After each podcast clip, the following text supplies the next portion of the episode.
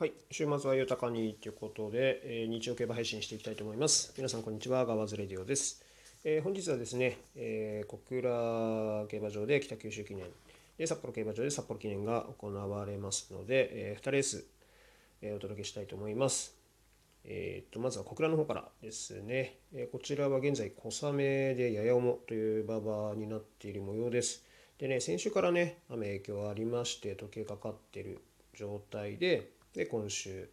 え、が本日雨ということなので前回祭の時のようなね高速馬場にはなってませんで冊子もよく届いているみたいなので、まあ、その点をね、えー、踏まえて予想したいなと思います、まあ、特にですねあのー、まあ、ご存知のと言いますか、えー、モズスーパーフレアがね今年も出走しておりますので、まあ、ハイペースは避けられないでしょうという、はい、形を想定して予想します。はい、で20丸に押したいのが6番のファーストフォースになりますね。えー、こちらですね、前走で超高速馬場開幕週でね、CBC 賞で受賞勝ち、レコードタイムでしたね。で、はい、その、まあその馬場のね、恩恵をね、受けたらね、あの、当然このレースに関しては間違いないのですが、まあもともとね、あの渋った馬場、重馬場でもね、全然走る馬なので、はい、これもうちょっとね舐められてもよかったかなと思ったんですけどね。まあ当然まあある程度は人気に、はい。まあ、それでもね単勝9倍前後ぐらい今ついてるので全然いいんじゃないのかなと思います、えー、上昇度充実度ですねやっぱりね。夏っていうこともありますしこう大事にしたいなと思って本命に押します。で対抗には、えー、4番のノーワンですね。こちら人気がだいぶないですが、えー、3歳児ですかね。えっ、ー、と、フィリーズレビューで、はい、受賞を勝っている馬なんですが、その後ね、ずっと不振が続いておりまして、いい結果出てない状態なんですけど、えここ最近はね、指す競馬がね、板についてきたと言いますか、はい、えー、いい足をね、後方から使って、前走のその CBC 賞に関しても、はい、0秒誤差の6着、だいぶ後方からね、上がり2位の足を使っておりました。もうちょっとね、コース取りね、はい、あのもうもうちょっとタイトに回ってこれなかったのかなって回ってこれればねだいぶ差は詰められたんじゃないのかなっていうふうにあの思うのであと多少馬場が渋ってもね問題ない馬だと思いますのではいチャンスあるんじゃないかなと思います。はい、で3番手にはもっと人気のない、えー、3番のコンパウンダーを押したいなと思います。現在17番人気で90倍前後ぐらいですね。はい、こちらはですね、渋った馬場の小倉。走りますね。プラスまあハイペースはね必死なので展開も向きそうということでまあ7ならねこの馬かなと思ってはい買っておきたいですね。まあこのねハンデ戦で、まあ、18頭立てでってなるとで雨も降ってとなるとですね本当にもう絞りきれないっていうところがあってまあ3着だったらどの馬も可能性あるよねぐらいの感じなんですけど、はい、もう上げたら抑えた抑えたい馬とかね上げたらキリがないので、まあ、この3頭で、はい、もうボックス勝負してまあ単勝単勝、まあ、含めてね単馬券に関しては本命馬の6番からという買い方にしたいかなと思います。はい、で小倉はこの辺で、えー、と次が札幌ですね。はい、札幌記念。まあもう G1 にしてもいいんじゃないかっていうぐらいのね、毎年高メンバー、まあ、G1 馬がね、出たりして、いいレースになってますが、はい、こちらのポイントは、まあ、えっ、ー、と、洋芝適正さえあれば、あとは自力勝負っていうところになりますかね。あの定量戦というところもありまして、まあ、あの実績馬、実力馬が実績通りのあの力をね、出しやすい。あとはその馬場適正だけというふうになります。まあ、小回り小回り言われますけど、札幌競馬場に関しては、えっ、ー、と、コーナー角が緩い小回りコースということになるので、えっ、ー、と、そういう、なんていうんですかね、他の他場で見られるような小回りの、えーと、機動力だったりとか求められないようですね。はい。なので、結構、中央の、えーと、広いコースで結果を残している馬がそのまま結果を残しやすいということを考えると、まあ、単純な自力が今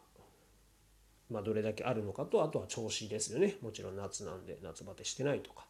はいというところを加味した上で、えー、本命に押したいのが5番のトーラスジェミニにしました。はい、こちらもですね、えー、小倉と同じで、えー、充実度を一番に取りたいかなと,、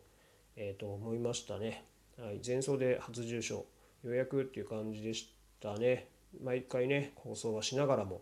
という感じでしたが、まあ、2走前なんかね、安田記念でまさかの、はい、5着。うん、東京のマイル戦でね、高速決着で、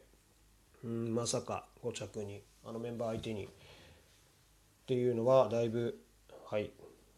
頑張って走ったなっていうふうに思います残り上位4頭はみんな差し馬でしたからね、まあ、強い馬だらけでしたけど、はい、自力アップした証拠だと思います。はい、で展開的にはね実際は今回あのソダシがねいるので多分番手に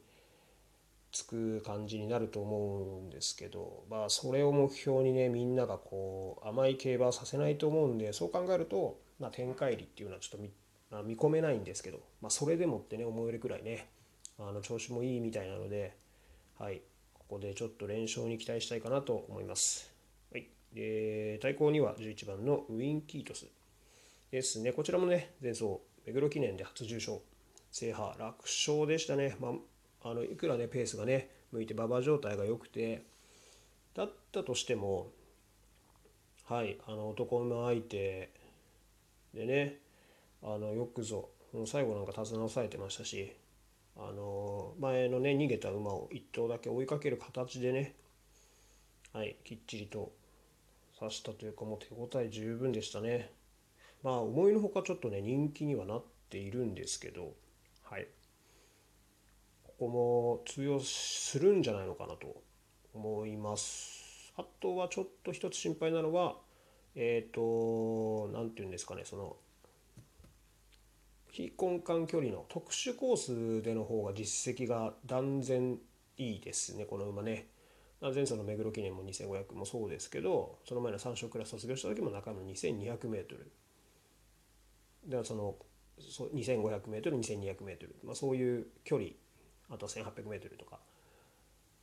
のレースでちょっと結果がすごく出てる馬なので実際ねそのクラシックディスタンスというか、まあ、2000m2400m っていうねそこら辺のねコースあ距離でね 2000m 絶対0200なのでうん。まあその辺はね充実度でカバーしてくれればあとはちょっと展開を考えるとまあその先行ある程度の馬を行かせてその一歩後ろぐらいで構えてくれれば、えーと、時計のかかる馬場で上がりを使える馬だと思っていますので先行集団を見る形で控えてくれれば単内騎手うんチャンスあるんじゃないんでしょうか。はい、で3番手には、えー、2番の里のセシルこれちょっとね3番手迷ったんですけどうん人気を知ってますしでもねやっぱりね内枠でルメールプラス調子って考えると、うん、買わざるを得ないかなっていう感じですね。調子はすごくいいみたいなんであの意外だったのが、まあ、クイーンステックスの時は自分もね評価高くしていたんですがまさかねあの刺してくると思わなかったんででその競馬でもきっちり結果を残したっていうところがねあの上位2頭はすごく強い馬ですからそこにねあの3勝クラスの見ながら見ねありながらねあの接戦を演じられたっていうのは自力アップの証明、まあ、あとはねその洋芝適性もあると思いますけど、はい、充実していると思います。はい、なのでここはねうんルメネこれ難しいんですけど仮にコースタート切っちゃった場合ね先行しちゃうっていうところがあると思うんですけどできればじっとちょっと我慢してね、うん、差しに回ってほしいなっていうところはあのあります。はい、でえっ、ー、と最後にね一応抑えとして4番のラブゾーンリーユーと13番のソダシ、まあ、4番に関してはね自力あるのは分かっていますが、まあ、目標は当然先になりますしアメリカ遠征がね控えているということで、まあ、あともともとねそんなに抜けて強いのかって言われると自分としてはそんなにあんまり印象はね、うん、強くないっていうところがあるので、まあ、途中のねオークス後のね実績がそう思わせてるっていう部分もあるんですけど最近のねここ2戦海外での、うん、特に今年入ってからね3戦ですか。すごくいい競馬をしているのでまあ実力はもちろん折り紙付きといいますか、はい、ここでは断然ながらも当然ね人気なのであくまでも抑え。でソダシに関しては3歳牝馬、うん、やっぱりね話題性がちょっと先行っていうところも実力はね確かに認めるんですがじゃあこの小判混じっての 2000m でどうかっていうこれあの、3歳馬同士だったらね断然本命にしたいんですがもちろんもともとスピードが抜けてる馬でもありますしはいあのー、あとは楽に周りがね競馬させてくれないだろうというところもあるので、まあ、人気である以上は抑え評価が妥当かなと思います。はい。なところですね。まあ、ターン馬券はもちろん5番のトーラス・ジェミニから。はい。で、まあ、4、13もね、一応押さえた上で、なので、まあ、ボックスはボックスで押さえておきましょう。はい。あ、る程度ね、人気にはなってしまいましたが、まあ、トーラス・ジェミニがね、あの、本当に人気ないので、まあ、きっちり絡んでくれればというか、勝ってくれれば、一番いい配当が、はい、来るんじゃないでしょうか。ということで、ね、領収書、まあ、どちらか1個は取りたいですね。はい。ということで、えー、ぜひ参考にしてみてください。えー、それではまた。